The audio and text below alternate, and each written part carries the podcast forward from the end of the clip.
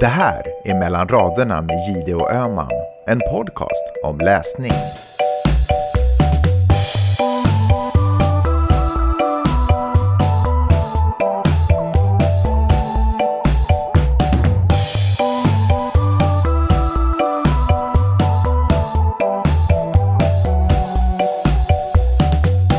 Hej Karin!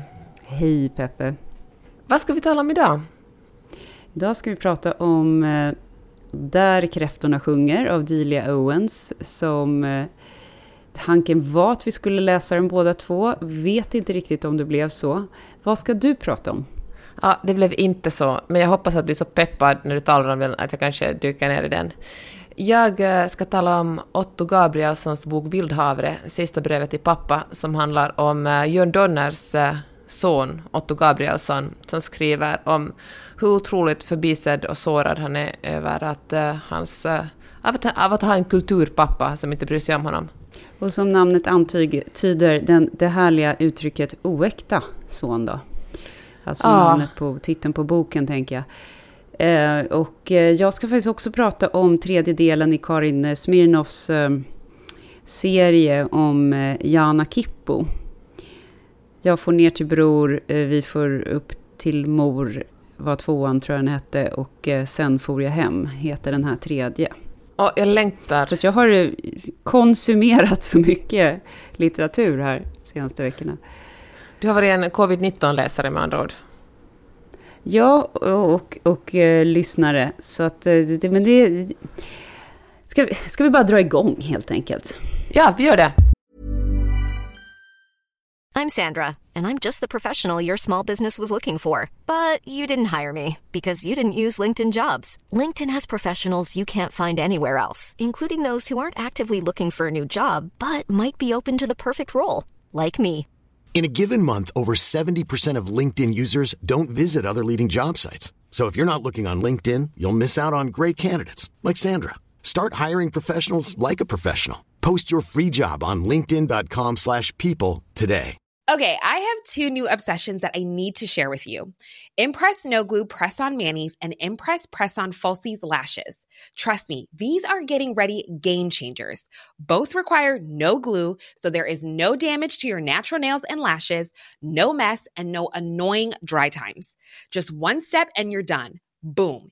Instant glam. Visit impressbeauty.com slash presson and use code PRESSON25 at checkout for 25% off Impress Manicure and Press-On Falsies. Ja. Börja berätta om kräftorna.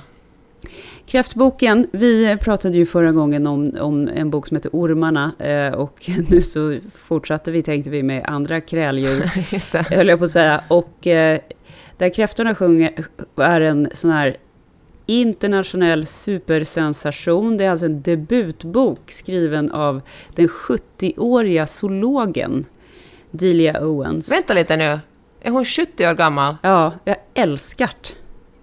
Alltså, Gud vad glad så jag blir. underbart. Oh. Och den innehåller lång, så... Alltså.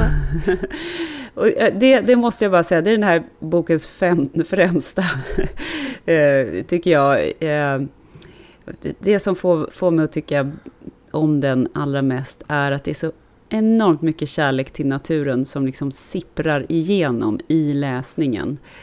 Eh, och hur kärleksfullt eh, eh, huvudpersonen beskriver då hur snäckskalen ser ut eller vilka sandbankar de samlas på. Och, och naturligtvis eh, människans eh, egoistiska skövlande av naturen, det, det, det hör ju till. Liksom.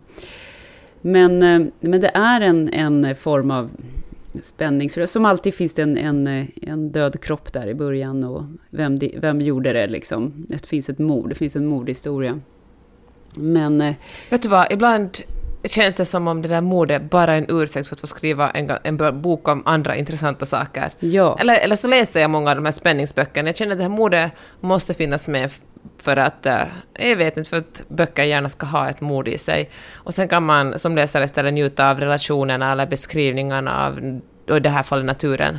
Ja, och det var ju precis det här som vi pratade om förra gången. Behövs det ett mord eller inte? Men jag tror att i det här fallet så, så tycker jag att det är bra att det finns med Därför att det är eh, huvudpersonen. Eh, genom hela boken så undrar man om huvudpersonen har gjort sig skyldig till detta eller inte. Hon blir anklagad för det här mordet. Det är en klassskildring. Huvudpersonen kallas för Träskflickan. Hon bor i, just i träskmarkerna då i, i North Carolina, i, i någon by utanför någon by och utanför den ännu ett träsk, liksom verkligen ute på mm. otillgängliga mark. Man måste ha en båt för att ta sig runt. Och det är kanaler och det är sumpmark och det är är det en sån där eh, propellerbåt som inte har liksom en köl egentligen, utan som bara har en jättestor fön på längst bak? Nej, men den, den typen av sån här hovercraft-båt kommer faktiskt i slutet, för att vi, när vi kommer in i boken är det 50-tal. Och hon är alldeles, eh, hon är liten den här träskflickan, som hon kallas mm. av elaka tungor i byn då. Eh, hon heter Kaja, eh, Catherine, kallas för Kaja. Och eh, i slutet av boken så är vi inne på ja, 70-80-talet och det här träsket börjar, börjar exploateras av rika människor. Och då kommer det sådana här moderna båtar som gör så att det sprutar upp en eh, kaskad av vatten och förmodligen förstör en massa mikroorganismer och en massa sjöliv och mm. växter. Mm. Så det, det, är faktiskt en, en stark symbol där, att, att de här små propellerbåtarna, som, eller rodbåtarna som de har när de tar sig runt i början av boken och, och värnar om träsket, att de också utraderas av kapitalismen så att säga och det kommer stora fartyg och dränerar delar av träsket och bygger fina hotell och sånt där. Men vi ska inte gå händelserna i förväg.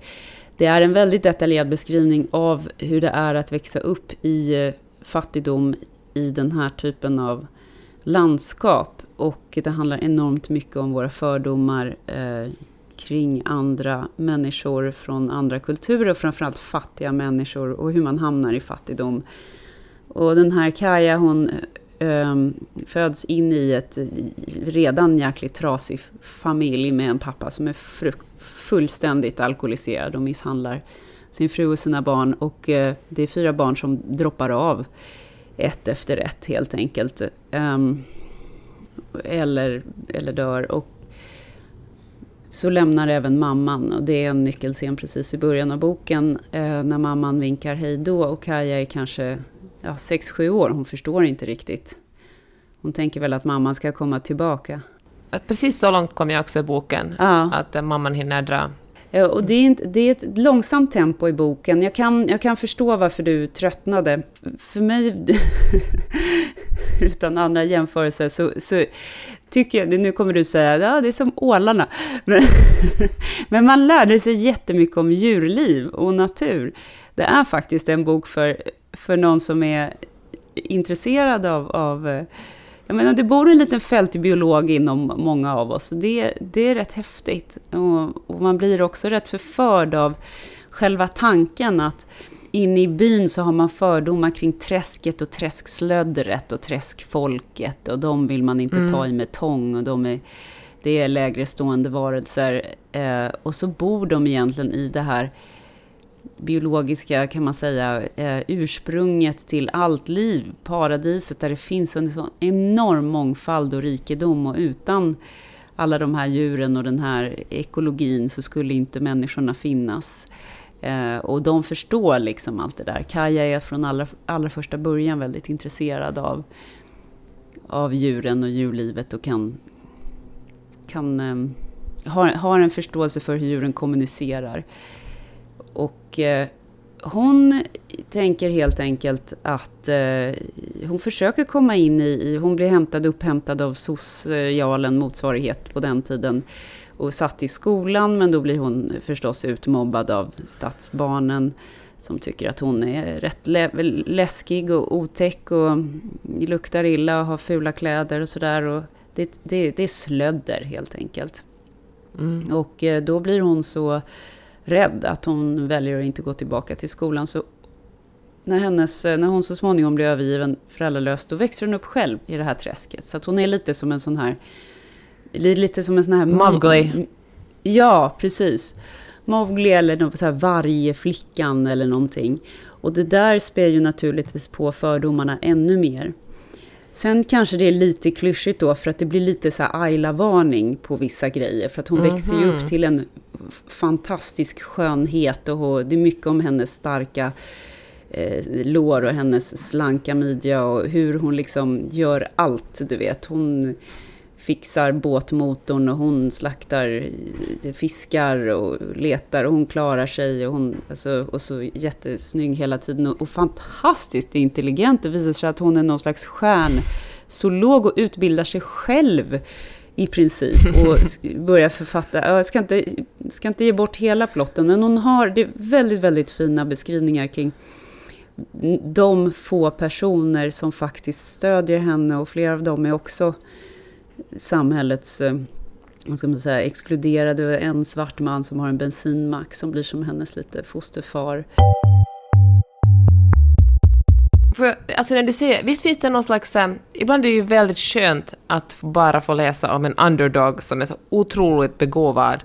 Och man vet sådär att okej, okay, men liksom ett, en sorts format, man känner att hon har fått mycket skit i början, hon har liksom inga förutsättningar, men sen visar det sig att hon kan allt, som du sa, hon kan båtmotorn, hon kan naturen, hon är snygg, hon liksom... Äh, ja, men det är lite den, lite den fula ankungen, fast mer komplext.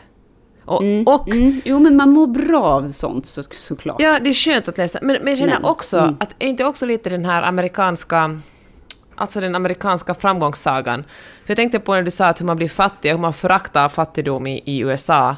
Då tänkte jag på den diskussion vi hade med några kompisar här som har jättemycket pengar och, och han är liksom, han eh, mannen i den här familjen, han eh, brukar liksom, han, prov, han försöker provocera oss, oss alltid och säga att han läser inte tidningar och han bryr sig inte om politik, men han tycker ändå att, att om han nu verkligen måste rösta på någon ska han rösta på Donald Trump. Och då börjar Magnus och jag snacka om att, men, eller säga att men Donald Trump, han är ju farlig och han är liksom helt blåst. Och då var vår kompis hävdade att han är jättesmart för att om man, man kan inte bli så här rik om inte man är jättesmart. Och det är också någon slags äh, pratar, eller arvtagare. Nej, men exakt det, eller arvtagare, för det är ju så det fungerar i det här landet. Att äh, man, det är jättesvårt att göra den där resan, vi talar om tusen gånger här på den också, att man verkligen startar från ingenting och blir jätterik. Är man rik så har man ju vanligtvis fått ett arv, eller man har liksom en ordentlig summa pengar att bygga på. Eller då just i Donald Trumps fall så har han liksom gjort av med mycket pengar som han har ärvt. Han liksom inte, eller så har det varit något skumt. Men då insåg jag att när vi satt och argumenterade med den här mannen, är att han beskrev lite sig själv. Att för, för han har också ärvt en massa pengar. Liksom, hans morföräldrar var otroligt rika och det är mm. därför han har möjlighet att göra det han gör.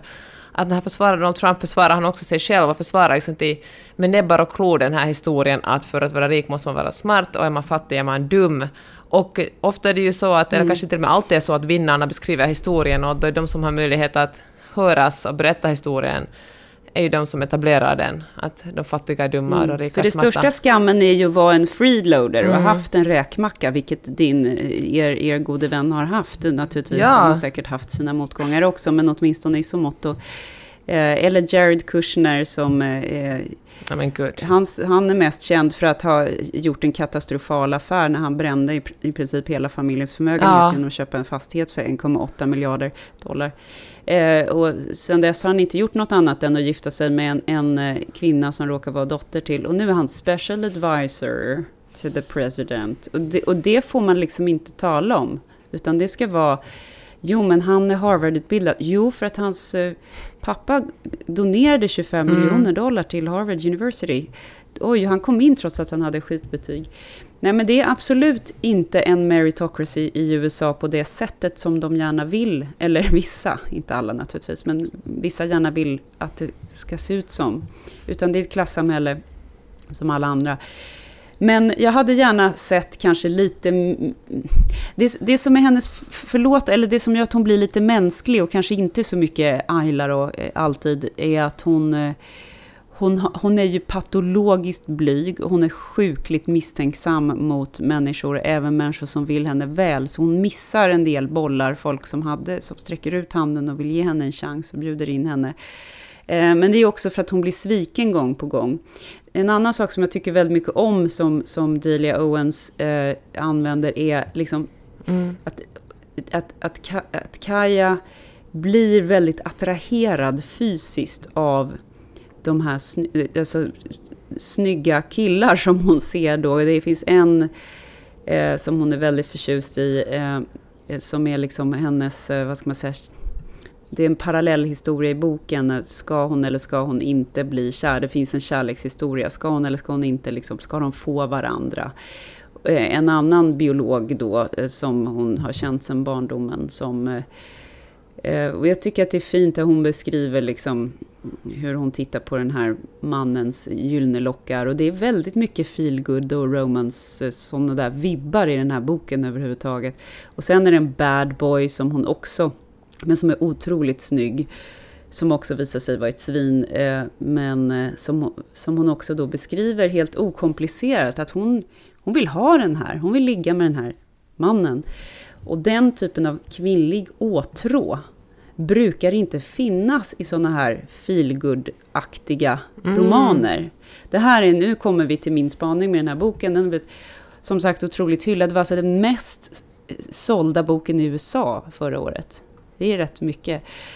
Och den, jag tror att den är liksom sedd som en ganska, vad ska man säga, inom citattecken fin fin litteratur. Men det är väldigt lite skillnad mellan den här och den här... Eh, vad fan hette den? Den där med stjärnorna och hästarna. Stjärnorna i bergens stjärnor. Ah, Jojo. Ja, Jojo Mo Moyes senaste som, som jag läste. Eh, den här är kanske... Men det var ju också väldigt älskad. Ja, absolut. Men den är liksom verkligen boomstämpel, chickligt, feelgood den, en sån. Mm -hmm. jag vet inte om den här har det. Nu har jag inte velat läsa några recensioner från USA, så, för jag har inte velat liksom korrumpera mig, på det mm. sättet. Men eh, jag blev ändå förvånad. Jag trodde kanske att den skulle vara lite, ha kanske lite högre litterär Ett mer djup då? Ja, kanske. Ehm, men, ehm, men det var ändå med stor behållning som jag, som jag läste den. Den, den är, passar i såna här, såna här tider. Man vill ha en man vill ha en sån här bok och ha en underdog att heja på som sen visar sig vara en stjärna på allting. Man vill ju vara den här mm. Kaja på ett sätt. Men är hon inte en Lisbeth Salander? En liksom outcast som har, är otroligt smart ja. och smal och, och snygg. Och bra på att slåss och orädd, absolut. Och, och så har hon den här ja. superkraften, i det här fallet är det zoologi, som hon också har, som hon också inte har någon lust att liksom tjäna pengar på. Att hon gör det för sin egen hon mm. gör det liksom inte för egen vinning, utan hon gör det för att hon tycker att det är roligt. Och det är ju Salander också. Hon, hon, vill inte jobba på ja. liksom Google eller någonting, utan hon vill, eller, eller för någon, vad vet jag, någon underrättelsetjänst, utan hon, hon bara hackar omkring. Lite anarkist på något sätt. Men utan att dra för långa feministiska kopplingar här, för det här är inte en sån podd. Men, det har ju aldrig hänt typ- förut, nämligen. Men är inte också sådär, kvinnor är ju, man älskar, alltså kvinnor har ju, um, man älskar kvinnor lite mer som inte är liksom kapitalister, eller nej, så här, det gör man ju med vilken sorts människa som helst, inte bara kvinnor. Men kvinnor har lite mindre utrymme för att vara kapitalister. Är kvinnor kapitalister i, i, i liksom film och, och tv-serier och litteratur, då är de ofta automatiskt onda. Män kan vara jätterika och, liksom, och det på något sätt spär på, och, spär på deras framgång, så visar att de är attraktiva och duktiga. De liksom de har liksom ett större spelrum i att göra pengar. Medan kvinnan ska ha sin skill men gärna ändå vara uppoffrande. Ja, men det är möjligt att det är så. Det var lite det jag tyckte var tråkigt med boken också. Att, att det är fantastiskt med den här eh, kvinnan då som är i förgrunden, som man känner mycket för. Men alla andra rollfigurer är män och hon speglas hela tiden mot de här männen. Och eh, det är tack mm. vare en man som hon liksom lyfts upp ur, så att säga, träsket. Eh, jag ska inte säga hur, men... Och det är också en man som gör att hon eh, liksom tvingas in i ett rättsfall. Och det, är, det, det, finns ingen annan, och det är en man som är hennes bundsförvant och nästan fosterfar. Och det, det, det liksom finns faktiskt ingen annan kvinna. Och det, det är lite så i millennieböckerna också, att att eh, jaha, är det fler än en kvinna? Man blir liksom en token. Ja, och det, och det, jag undrar varför det är så. Det hade inte behövt vara så, kan jag tycka. Eh, men hur som helst, jag, jag tycker att den här boken är en eh, rekommendation här, i, här och nu, just nu, när man vill ha. Det är liksom litteraturens motsvarighet till en så här gryta eller någonting som man vill äta när... när Så mustig... ja, eh, och ett glas rödvin. förstår. och så, ja, faktiskt, skitmysig bok. Tycker jag. Och, men, men vänta er ingen, ingen bladvändare, för det är det inte. Ja, men vet du vad? Då tror jag att jag skippar den. Jag, vill, jag orkar inte. Alltså, om det inte är en bladvändare, då vill jag att den ska vara så otroligt bra. Men... Alltså, jag, förl- alltså nu låter jag... Nu får du sätta så att tönt eller bondstämpeln på mig, för att jag vill... Jag vill läsa något som bara suger in mig och som går omkring efter att läsa vidare i. Ja, och det är ju en blad... Alltså om man jämför vidare med Millennium då. Det är ju en bladvänd. Det händer ju grejer precis hela tiden. Eh, jag har försökt fundera så här, varför blev det här USAs mest sålda bok? Men det, det, det hade nog bara hänt i USA, för att den är otroligt amerikansk även kring hur den beskriver olika skeenden. Alltså den gör upp med det rasistiska arvet i södern till exempel. För Kaja hjälper då, eh, ett rättsfall som sker kommer hjälpa så att säga byborna, där dra slöjan från deras ögon, förstå dem, för, försöka få de här inskränkta eh, southerners att, att liksom eh, inse hur, hur mycket fördomar de har kring svarta och kvinnor och, och fattiga och, och så vidare. Så att, det kanske känns som ett reningsbad på ett sätt, lite som så här sameblod gjorde i Sverige, att man kanske vill, om man känner den här white guilt, så känns det lite bra att läsa det här på något sätt. Jag vet inte, låter jag, nu låter jag skitflummig kanske. Men... Nej, jag förstår bra, men min fråga är nu att eh, författaren, vilken hudfärg har hon? Nej, hon är, hon är vit så vitt, så vitt jag vet. Men, eh, men den tar upp rasfrågan naturligtvis. För det här är ju södern på 50-60-talet. Då fick inte de svarta bli serverade. Eh, på, de fick inte sitta inne i eh, rättshuset eh, på fram. Liksom. De, eh, det- fanns fortfarande vara- krogar där inte kvinnor ens fick komma in. De blev serverade från en lucka på gatan. Men det skulle inte vara skönt om det skulle vara en svart författare som skriver om, om sådana frågor? Det känns ändå, blir inte lite sådär white savior för att jag fattar att vem som helst ska kunna skriva om vem och vad som helst. Men att det ändå, ja men, det blir ju liksom lite white savior i själva författandet också. Nu ska jag hjälpa er och liksom lyfta upp de här frågorna och det är såklart viktigt att man lyfter upp dem, men tänk om hon har tagit om hon har liksom tagit platsen av en, av en, en svart författare som kanske skulle komma ut, med en sån här bok. Ja, det är svårt att svara på. Jag vet inte om en svart författare hade kunnat skriva, för jag tror att det här, den här typen av white trash trailer, liksom, vad, ska jag säga, vad heter det, träskslödder som de kallar det för, jag vet inte vad det heter Ja. i, i, i, på amerikanska så att säga. Det, det var nog vita, fattiga, eh, på, som de... eh, Ja, men hon är vit alltså, huvudpersonen. Ja. Förlåt, jag trodde hon var svart. Jaha, Jaha, men då, då alltså förlåt. Ja, ja, men Jo, men annars är det- Jag tänkte att det var absolut, som en annars ja. 70-årig tant Ja. som skrev om, om en svart ung kvinna. Nej, utan, men eh, däremot så, vis, så visar hon ju att eh, liksom, det, det finns olika grader av exkludering. Och eh, de svarta är i, i det här fallet ännu lägre, eh, om möjligt, sedda än eh, det här träskfolket. Men hon får hela tiden gli, gliringar, den här Kaja. Hon försvarar sin, sin gode vän då, som är svart. När han blir kallad för n-ordet och så vidare. Eh, så att de... Mm. Men, men det har, jag vet inte, tanken bara slår mig att det är så många gånger som jag har läst en amerikansk sån här superduper bästsäljare och lämnat med en känsla av tomhet. Liksom man bara, what? Va, hur, vad, vad är det jag har missat? Liksom? Ja. Den är bra, den är snygg, den är fint paketerad, den är tilltalande. Det är som att äta på en sån där det är som att äta på restaurang. Förlåt alla amerikaner och jag älskar USA, men ibland kan jag känna samma sak när jag äter på en så här fin hipp restaurang, som inte sker så ofta då nu för tiden, men, men i New York eller någonting och man får någon sån här det det dö, det det dö, så här pretentiös rätt liksom och allting är så hippt och så bara smakar det typ ingenting. Alltså det är så snyggt, men det är så själlöst på något sätt. Jag kan inte... Shit vad jag är fördomsfull. Nu får jag... jag får, Nej, men jag, nej, men jag förstår vad jag menar. Men ja, kanske den godaste amerikanska maten är den som kommer från folk som, alltså från invandrare. Det här landet är ju byggt på liksom folk som kommer från, från uh, andra ställen och uh, ja, men, som det finns här i LA, liksom Ja. Thai Town, Little Mm. Tokyo, uh, Korea Town.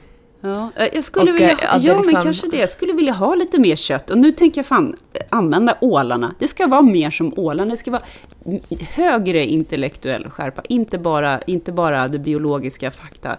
Inte bara det vackra, utan något riktigt äckligt eller något snusk. Kan någon inte ha så här riktigt grov sex där i träsket? Eller vad, alltså något som är lite kött. Kan, kan man inte få se lite blod? Och, jag vet inte fan vad, vad jag vill ha, men, men det, är- det är så polerat alltihopa.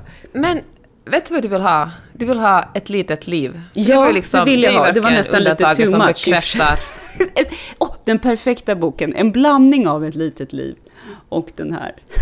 Det är, Ja. min, det är min amerikanska litteratur. Men det här, det här är min take. Nej, jag tror inte att du ska, jag tror inte du ska fortsätta med den för att eh, det som höll mig fast var ju mitt nördiga zoologiintresse och, och liksom, intresse av djurbeteende. Det var inte själva plotten och det var inte Kajas eh, starka armar liksom, och skills heller. Så, mm, jag vet inte, tre plus. Okej. If you're looking for plump lips that last, you need to know about Juvederm lip fillers. With Juvederm Volbella XC and Juvederm Ultra XC, your lip look, whether it's subtle or bold, can last up to one full year with optimal treatment and no additional maintenance. Find a licensed specialist and see if it's right for you at juvederm.com today. That's J U V E D E R M.com. Add fullness to lips in adults over 21 with Juvederm Volbella XC or Juvederm Ultra XC. Do not use if you have severe allergies or a history of severe allergic reactions, or if you're allergic to lidocaine or the proteins used in Juvederm. Tell your doctor if you have a history of scarring or taking medicines that decrease the body's immune response or that can prolong bleeding. Common side effects include injection site redness, swelling, pain, tenderness, firmness, lumps, bumps, bruising, discoloration, or itching. As with all fillers, there's a rare risk of unintentional injection into a blood vessel, which can cause vision abnormalities, blindness, stroke, temporary scabs, or scarring. For full important safety information, visit juvederm.com. Ready to pop the question? The jewelers at BlueNile.com have got sparkle down to a science with beautiful lab grown diamonds worthy of your most brilliant moments. Their lab grown diamonds are independently graded and guaranteed identical to natural diamonds, and they're ready to ship to your door. Go to BlueNile.com and use promo code LISTEN to get $50 off your purchase of $500 or more. That's code LISTEN at BlueNile.com for $50 off. BlueNile.com code LISTEN. Even when we're on a budget, we still deserve nice things. Quince is a place to scoop up stunning high-end goods for 50 to 80% less than similar brands. They have buttery soft cashmere sweaters starting at $50, luxurious Italian leather bags, and so much more. Plus, Quince only works with factories that use safe, ethical, and responsible manufacturing. Get the high-end goods you'll love without the high price tag with Quince. Go to quince.com slash style for free shipping and 365-day returns. Nu vill jag höra om eh, din läsning. Ja, men jag har haft en otroligt bra läsning. Jag har verkligen... Ja, men jag har njutit så mycket av den. Jag har läst alltså Otto Ga- Gabrielssons uh, Vildhavre, ett sista brev till pappa. Och eh, det handlar då som sagt om, om uh, Jörn Donners uh, oäkta son. Att säga oäkta känns som att, att man säger när man talar om, om eh, illegala människor. Liksom. Ingen människa är väl illegal och ingen, och ingen son eller inget barn är väl oäkta. Man, antingen är man, man är en människa och det är helt lagligt att vara människa och, det är, och man är ett barn och då är man äkta. Men, eh, men det här, den här bok, Utom äktenskaplig då? utom äktenskap. Ja, men det kan man väl säga. Och det visade sig att, att eh, i början på 80-talet så fick Jörn Donner två barn med två skilda kvinnor utanför sitt äktenskap med Jeanette Bonnier. Och, eh, och han, den här ena, han fick en son och en dotter. Dottern dog för något år sedan och eh, det kommer ihåg det var mycket skriverier i, i, i de finska Mm, De tidningarna. har väl en väldigt problematisk relation? Ja, de hade väl knappast någon relation alls och Jörn liksom uttalade sig väldigt föraktfullt om, nej men om sitt eget barn. Det var ju, det är ju, nej men det är fan ganska vidrigt. Ja, Och eh, det är det. Otto Donner, han skriver om, om hur han ända sedan han var litet barn liksom verkligen har försökt skapa en relation med sin, med sin pappa. Och i början när han var liten fick han åka över på somrarna till, till Jörn Donners, hans fru, Bittes sommarställe och vara där. Och han liksom... Nej, men det enda han ville var på något sätt att hans pappa skulle... Nej, men fan, det vi alla vill, att pappa ska älska en.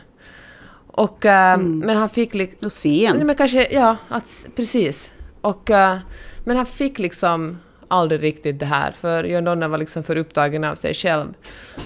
Och äh, senare så fick Jörn Donner, han har väl, nu vet jag inte hur många, men han har haft sex barn, tror jag.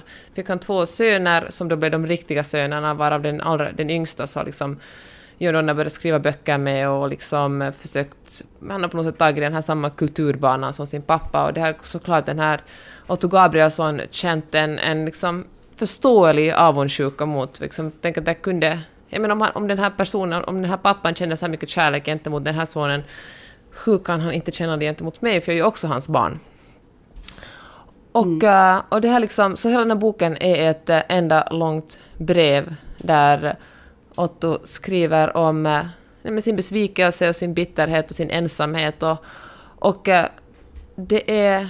Jag undrar, jag liksom försökte tänka på varför jag tyckte den var så bra och, och jag kom fram till att den är verkligen inte det minsta koketterande det... Den är liksom bara rent genom äkta känslor. Det är liksom det som... Du vet, man börjar skriva en bok så, och går en, en, eller alla går en skrivkurs och vill ha tips av en, en etablerad författare så brukar de alltid säga att skriv där det bränner. Och det är exakt det som, som Otto Gabrielsson har gjort. Hon har verkligen mm. skrivit precis där det bränner. Tror du att Otto började skriva det här innan eh, Jörn dog och tänkte att det här kan jag inte publicera förrän liksom post Uh, nej, det gjorde, alltså jag måste säga, full disclosure, så intervjuade jag honom faktiskt för, för bara några dagar sedan. Och, och, och när han började långt, alltså tanken var verkligen att, eh, att Jordana skulle läsa det här brevet. Och, han sa så här att han ville skriva ett, eh, ett brev, som, ett offentligt brev eftersom det är det sättet som John Donner ofta har, har kommunicerat med honom genom media. Och då ville han liksom ge ett, ett, ett medialt svar i en bok. Så att han hade verkligen hoppats på att äh, Jonna skulle läsa, det, att läsa boken när den kom ut. Och, äh, men det är många och så otroligt hjärtkärande liksom, passager där när liksom, Otto berättar om hur han har väntat och väntat. Han, liksom, typ, han har läst så här, och va, att min pappa var i Stockholm igår och han hörde inte av sig. Eller hur han köper en biljett, liksom betalar för en biljett för att gå och titta på en diskussion, eh, jag kommer inte ihåg om det är någon film eller någon bok som, som Jörn Donna ska tala om. Och, uh, och, liksom, eh, och, och sen, eh, sen får han byta några ord med sin pappa och, och det är det liksom. Det är liksom han, får aldrig, han får aldrig vara han liksom mm. en speciell... Han får stå i kö med Precis. de andra fansen. Precis. Och få en, få en liten signatur Men just det, han får, det är en bok och han får köpa boken, sen han får inte ens boken. Och sen, Nej. och sen i någon annan, i någon annan bok efteråt så då skriver John Donner att liksom, han liksom kom ihåg den här situationen och så skriver han att han kanske borde ha gett den där boken ändå åt min son. Men, eh, och då blir Otto helt jätteglad, för då betyder det herregud, han kom ihåg det, att jag verkligen gick till den här platsen. Nej. Det är... Åh, lilla Otto. Men det är också så, men det som jag också tycker om är att han är liksom, det är inte alls koketterande och han gör sig heller inte, inte alls liksom för fin för att vara bitter eller för att liksom känna avundsjuka som skriver. Han är faktiskt väldigt, han, den är stundvis väldigt rolig också när han till exempel beskriver då Jörn Donners äh, fru som en världens bästa teflonstekpanna som bara han kan ta emot allt möjligt, allt skit som kommer liksom från, från Jörn, så bara rinner av henne som om hon skulle vara en vitkindad gås. Och uh, han, uh, mm. och, den, och när han... Uh, jag menar så skriver, och så han verkligen sådär, han skriver att han tycker liksom inte att uh, Jörn Donners författarskap är speciellt bra. Skriv, han tycker att, han tror bara att, att hans pappa ville liksom lämna på något sätt en plats i, uh, i historien. För att det är liksom viktigare att ha existerat än att ha gjort någonting bra och genom det jättebra ha liksom, genom den där fina... Ja, att skriva, det viktiga är att skriva en bok och därför finnas eller att skriva den bästa boken av dem alla. Och eh, uh, skriver han mycket om hur Oscarsstatyetten som, uh, som, som Jörn Donner fick när han producerade Fanny och Alexander, om hur den egentligen tillhör Sverige, för att när den delades ut så säger de att “and the price goes to Sweden”. Sen råkar ju Jörn Donner vara en liksom finlandssvensk en finlandssvensk äh, producent, så han fick den, men egentligen så har Finland inte vunnit en enda Oscar. Och här tycker jag är så spännande, det här tycker jag är på något sätt intressant, för att äh, jag upplever det som om man i Finland inte har fått kritisera Jörn Donner. Man har liksom, Jörn Donner har varit den Ja, han är helig där ja. Ja, han har varit liksom den boys will be boys. Vad han än säger, vad han än gör, så är det liksom on brand Jörn Donner. Man var men sån är han, han säger såna saker. Och det liksom... Och sådana här omskrivningar som, du vet, oh, jag hatar alla så här, vivör-klassen om du fattar vad jag menar. Enfant terrible och sådana där saker. Precis. Uh, bad boy. Det är ju bara, det är ju liksom bara asshole fast, Exakt. fast fin, i, liksom fin paketering. Ja, och jag tror också det för, för att Finland eh, har eh, som representant för hela det här landet och vad alla tycker, där kommer nu att prata. Och eh, vi har liksom någon slags dåligt självförtroende, då, då liksom sånt Ja men självförtroende gentemot resten av världen. Det är otroligt viktigt att någon ens vet att vi existerar. Vi är liksom... eh, vi är så här, vi är typ Otto Gabrielsson och världen är Jörn Donner. Vi vill bara att världen ska se oss. Och att, kritis och att liksom kritisera, att, att, att kritisera liksom Jörn Donner som då har fått, som ändå har vunnit en Oscar, som har varit där i Hollywood och liksom tagit emot den och, och vet du, att kritisera honom är indirekt att kritisera Finland eftersom han har representerat en så stor, som ändå en ganska stor del av vårt liksom, kulturella självförtroende. Och, eh, mm. Men, men, tro, men så är ju i, i viss mån även Sverige, att det gör jävligt ont att medge att liksom Okej, vi har den här gamerstjärnan Pewdiepie. Oj, han är mest känd individ i hela världen tydligen då, enligt viss statistik. Eh, oj då, han råkade visst säga rasistiska Ja. saker. Eh, men det pratar vi inte lika mycket om, för då vart det ju jobbigt. ja, Sopar vi lite under mattan. på tal om det, Fan, Pewdiepie. Alltså New York Times har ju en, har en, en poddserie som heter The Rabbit Hole. Jag vet inte om du har, om du har lyssnat på den? Åh, gud vad kul att du säger det, för jag har lyssnat på den som en är besatt det senaste dygnet. bästa som- Fy fan vad bra den är. Ja, alltså det är verkligen som man går och längtar. bra. Jag är faktiskt på senast, sista eh, eh, episoden nu som handlar om just Ja. Pewdiepie. Och den måste ni se, hörni. Den, den handlar om hur just Rabbit Hole som, som i metaforen för hur algoritmer gör att vi blir insugna i filterbubblor och hur den mest rationella person, det kan, det kan verkligen drabba oss alla. Det är precis som ett, ett beroende vilket som helst. hur man kan bli... Att ingen är liksom för fin eller för smart för att bli insugen i en, i en alternativ sanning hur egentligen. man kan bli ra- radikaliserad på YouTube. Jag tycker det, det är verkligen så intressant. Så läskigt. Ja, men det var ett jättebra avsnitt om Pewdiepie.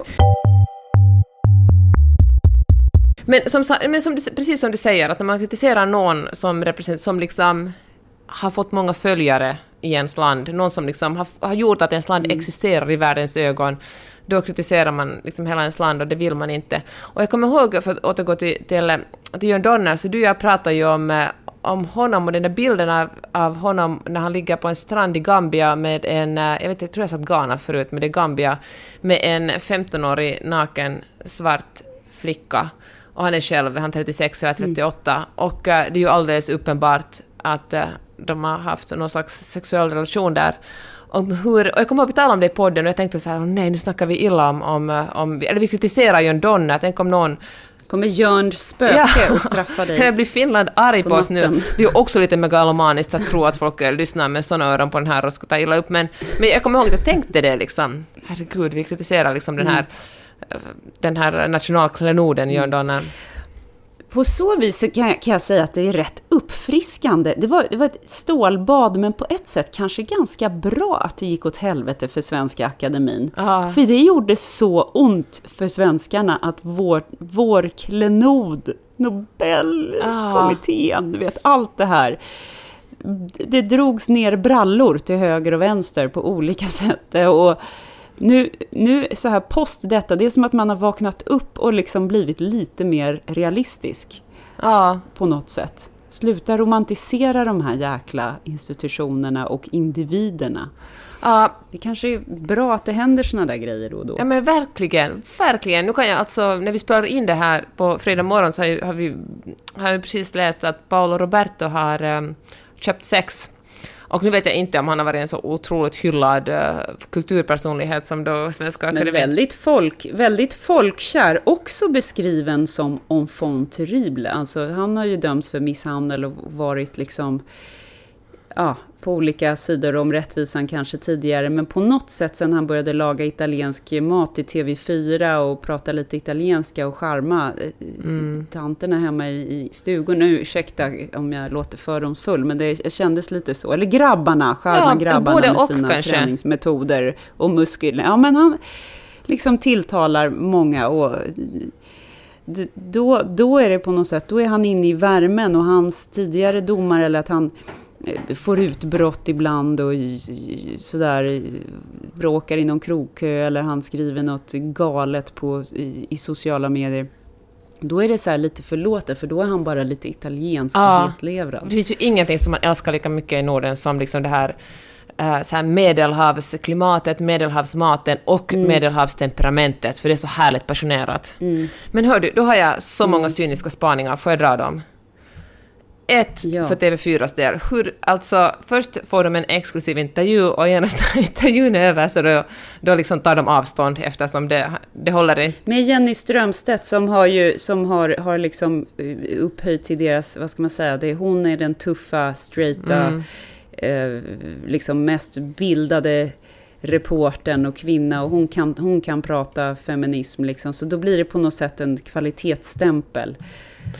Så tänker ja, de. Men då tänker jag också, kunde de inte ha intervjuat den här kvinnan som var tvingades att uh, sälja sex istället för att uh, Paolo Roberto gärna skulle få snyfta ut hur mycket han ångrar sig. Det får man ändå ge honom, alltså att det var ju jätte, alltså han gjorde det enda rätta man kan göra. Krypa till korset, erkänna, bara ljuga lite, det, det var första gången, men liksom ändå be om förlåtelse. Okej, okay. men då får, då får TV4 får den här intervjun som alla kommer att kolla på, alla kommer att prata, på, prata om. Och senast efter det ger de honom sparken eftersom det, deras varumärke inte håller att ha en, en, en sexförbrytare anställd eller så på sin mm. uppdragslista. Okej, okay. nu kommer det att gå så här. Nu kommer mm. Paolo Roberto att gråta ut och ångra sig och ha så mycket ångest och förklara om sin tragiska barndom och jäda jäda.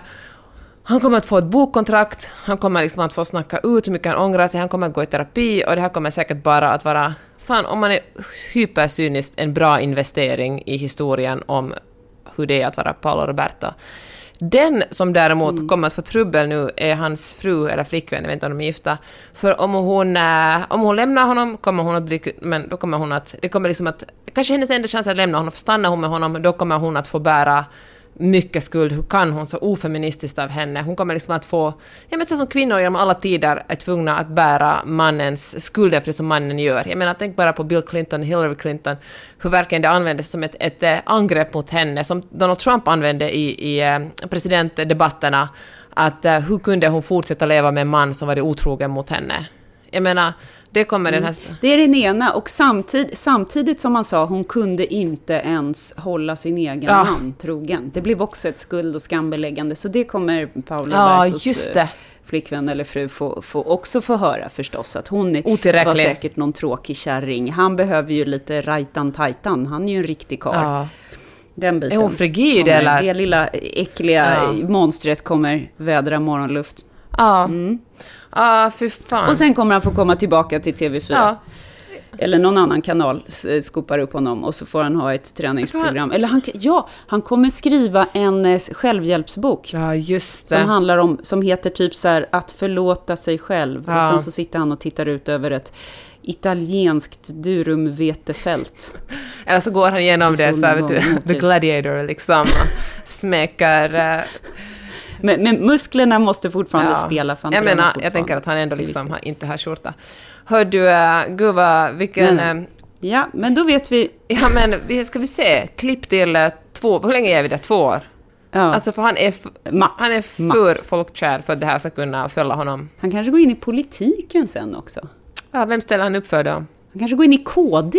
ja, ta syndernas förlåtelse och talar om... Eh, och så gifter han sig. Ja. ja. för att han är ändå liksom katolik. Ja, ja mm. fy fan alltså. Patriarkatet. Ja, sen kan man väl undra lite så här, varför är det alltid så att en sexköpare säger det allra första gången? Nu kanske det var det, jag ska inte säga att jag vet någonting om detta, men det är påfallande ofta som eh, en sexköpare blir tagen av polisen och gråter och säger det har aldrig hänt förut. Mm. Det är lustigt att det slumpar sig så Ja, men det är varje gång. otroligt effektiv polisen då. Så fort någon försöker köpa sex så är de Men där och... polisen måste ha ett sjätte sinne. ja. Ja, gud vilket... ja. Alltså det är ju så beklämmande. Liksom, man är ju en del, alltså han stöd, alltså Paolo Roberto är ju verkligen, han är ju med och, och understöder människohandel. Det är ju det det handlar om. Ja, det är han. Apropå det vill jag bara nämna en sak. Att jag, eh, nu är jag ohämmad reklam för, för mig själv här, men jag intervjuade Katarina Wenstam eh, för att mitt företag ger ut ett pris varje år som heter Begriplighetspriset eh, för hennes gärning just som folkbildare, mycket kring sexköp och eh, prostitution eh, och eh, alla andra kvinno, kvinnoförtryck. Och hon sa en så jäkla smart sak. Eh, hon sa så att jag använder mina böcker som någon form av trojansk häst. Alltså genom, genom böckerna, genom de här spänningsromanerna så utbildar jag människor i hur, hur rättssystemet ser ut, hur, hur det här förtrycket ser ut, hur, hur eh, människohandel, prostitution går till. Och det är så jäkla smart. Och, och så bad jag henne läsa en passage och då läste hon om eh, det vidriga faktum att i eh, Sverige, och det kanske är så i andra länder också, så tvingas eh, Eh, de anhöriga är de som får städa ur lägenheten efter sin eh, sonen eller dotterns eller mamman eller pappans eller vad det nu kan vara, eh, blodiga slakt då, på vederbörande.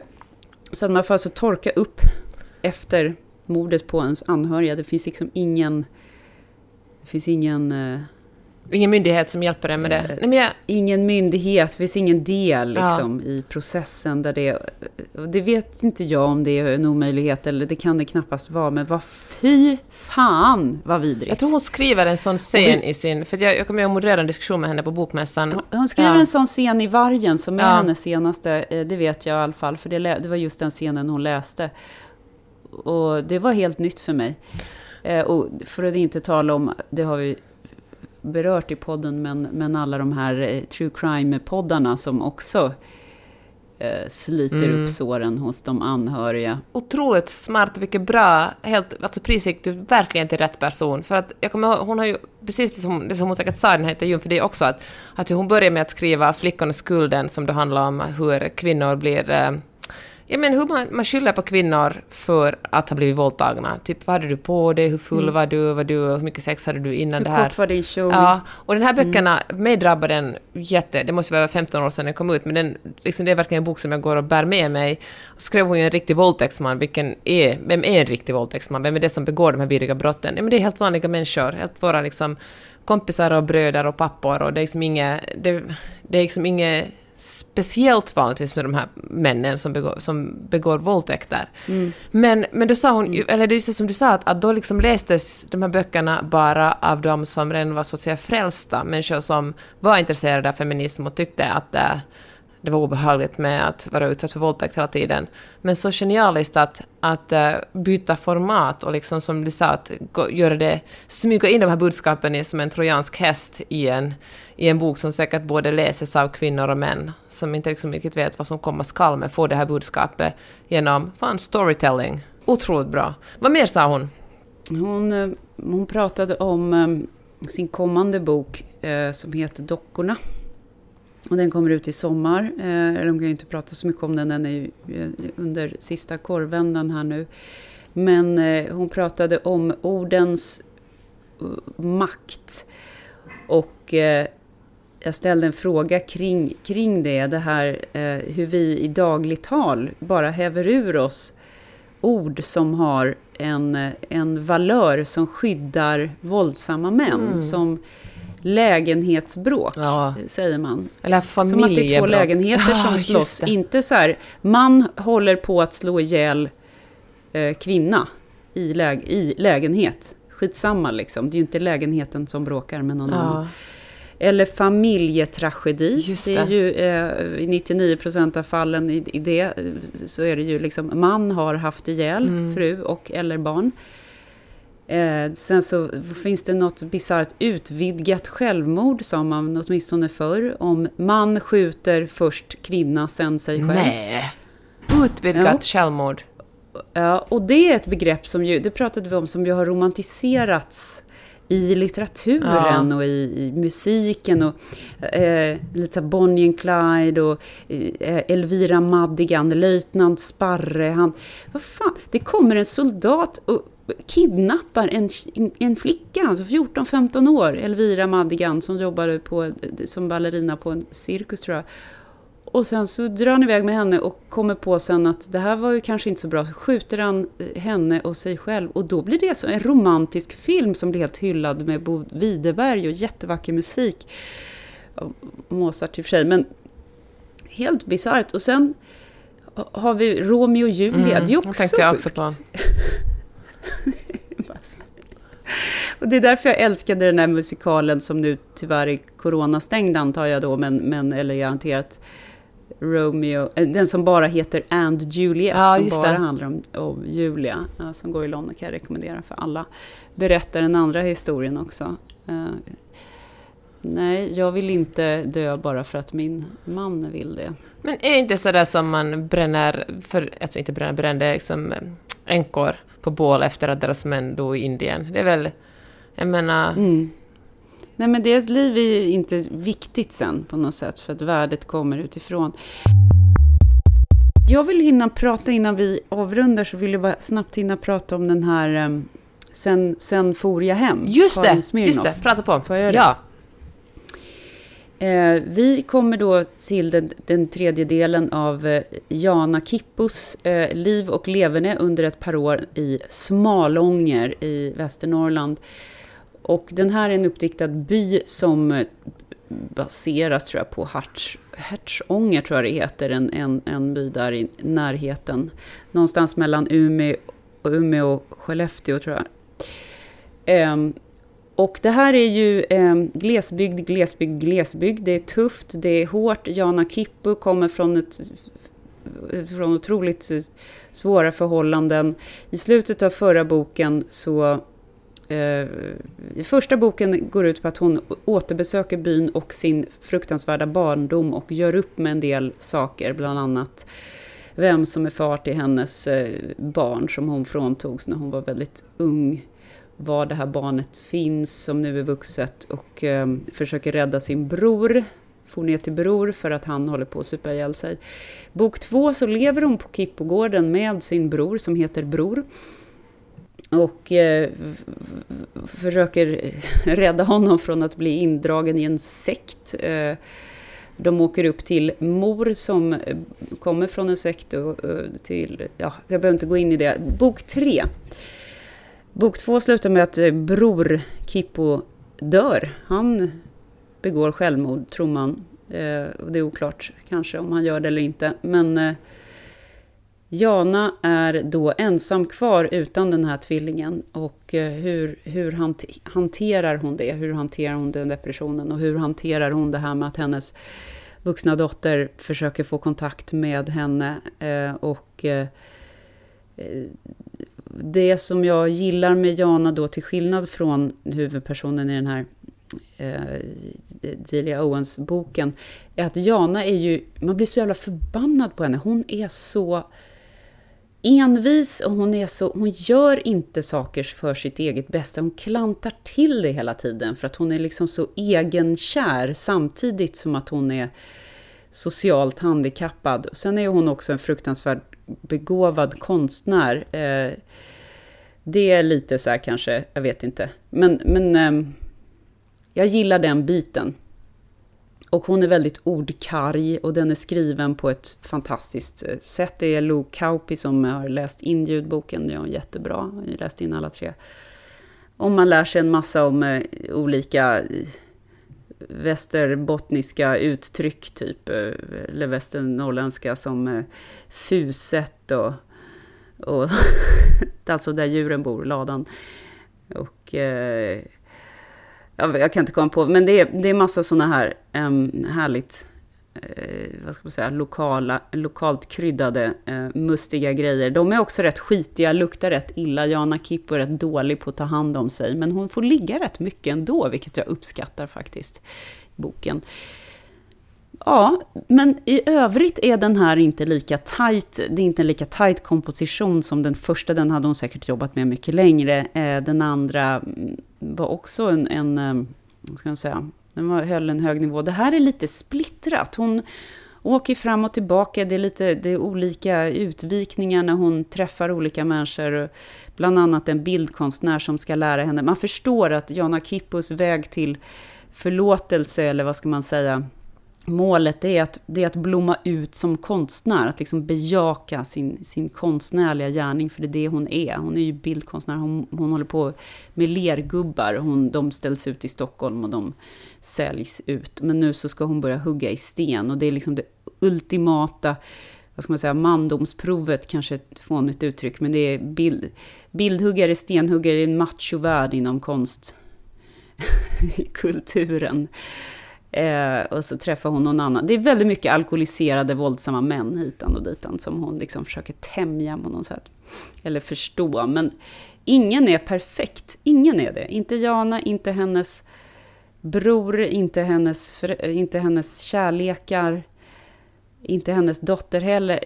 Det, det, är en enda man som är genomgod, eh, som heter Jussi. Och honom lyckas hon ta med fan aldrig bli ihop med, trots att alla vet att det är det hon borde. Det kanske kommer en fjärde bok, jag vet inte. Men jag gillar att den inte slutar med att hon och Jussi blir ihop. That's it. Det var tredje delen på Okej, men var det här ett värdigt slut? Känns det som om den här uh, trilogin fick ett... Uh, ja, men som det är slut nu och man kan känna lite saknad, men man kan också gå vidare i livet?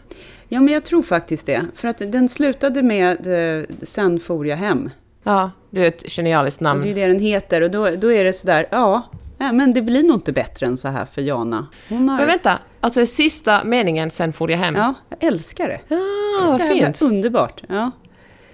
Och då vet man inte riktigt, är det det att hon åker, hon for hem till sitt nya hus där hon ska hugga i sten i södra Sverige, eh, sydvästra Sverige, Bohuslän, bland stenhuggarna där, något annat kargt landskap, eller är det att hon for hem tillbaka till Smalånger och, nej, man vet inte riktigt. Eller upp till Jussi, ja. Ja, men det är väl det finaste sluten, när man själv får uh, grunna lite och sen bara bestämma sig för hur det gick och gå vidare i livet. Ja, men sen känner jag också att Karin Smirnoff kanske är lite trött på Jana, för att nu, nu så, den är ju lite spretig och splittrad den här. Mm. Att, men jag, jag, tror, jag är helt säker på att Karin Smirnoff kommer skriva no, någonting mer. Hon har fler böcker i sig. Jag älskar också att hon är en debutant som post 50 år. Ja. ja, det inger ju hopp att man mm. skulle åstadkomma något bra i livet nu trots att, eh, ja, trots åren som går. Hör du, eh, vad ska du läsa nästa vecka? Vad tycker du? Jag, äh, ja, men det är jag kan knappt bestämma vad jag själv ska läsa. Jag vet inte. Vi får helt enkelt höras på WhatsApp och se vad som trillar ner.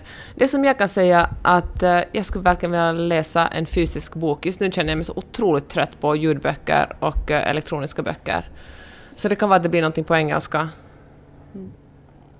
Hör Men, du... Äh, får jag säga en bok mm. som jag lyssnade om, alltså som jag läste, som jag liksom bläddrade, liksom snabbläste genom när den kom, men som jag nu har börjat om på, är Catch and Kill, alltså Ronan Farrows Ja! bok. Åh, kan inte du läsa den? Jag läste ja. en lång intervju med Ronan Farrow i, i The New Yorker eh, nyligen, men, och det var, han var i ja. DN också tror jag.